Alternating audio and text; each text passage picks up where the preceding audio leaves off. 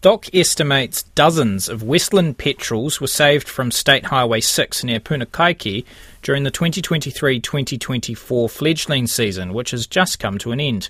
The bird, which is also known as the taiko, has just 4,000 mating pairs and only breeds in one location, an 8 kilometre stretch of coastal forest, which requires a treacherous flight across State Highway 6 before they can fly on to South America. Many birds have fallen victim to that road, and so volunteers now do nightly patrols of the highway to rescue any taiko which may have lost their way. Morning Report producer Emma Ricketts has more. Westland petrel have been breeding and migrating from the west coast of the South Island since long before humans arrived.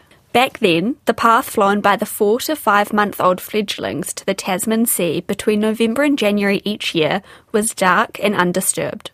But Suzanne Hills, chair of Forest and Birds West Coast branch, says nowadays artificial light gets in the way. They're taking their, their maiden flight. This is the first time they're coming out of their forest world and they're making this migration into their oceanic world. So they're, very, very naive and they can become disoriented by headlights and crash land and they can't take off again because they need height to get airborne. The chair of the Westland Petrel Conservation Trust, Bruce Stuart Menteith, says once they're down, the animals are hard to save because they're mostly nocturnal. If they fall out, they will wander around if they're not injured or squashed on the road. They'll wander around looking for a launching site all night long.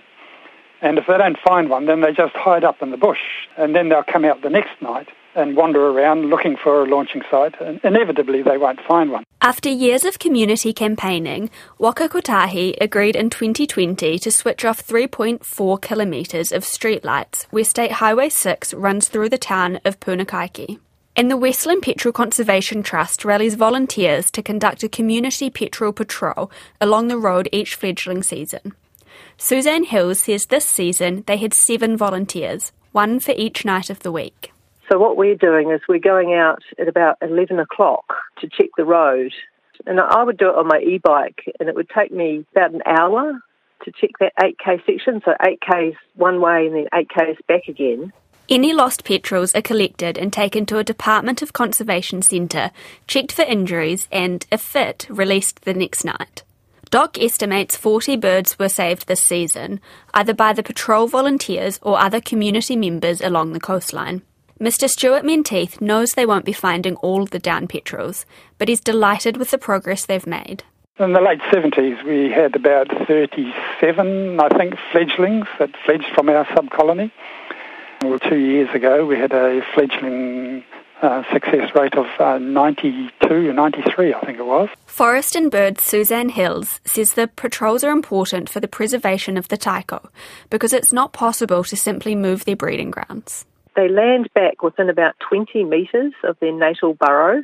So it's it's a really strong instinct. So what that means is you can't take the western petrel and relocate it to a safe location. When the petrel patrols resume in November, the Westland Petrel Conservation Trust is hoping for more volunteers so they can patrol all night.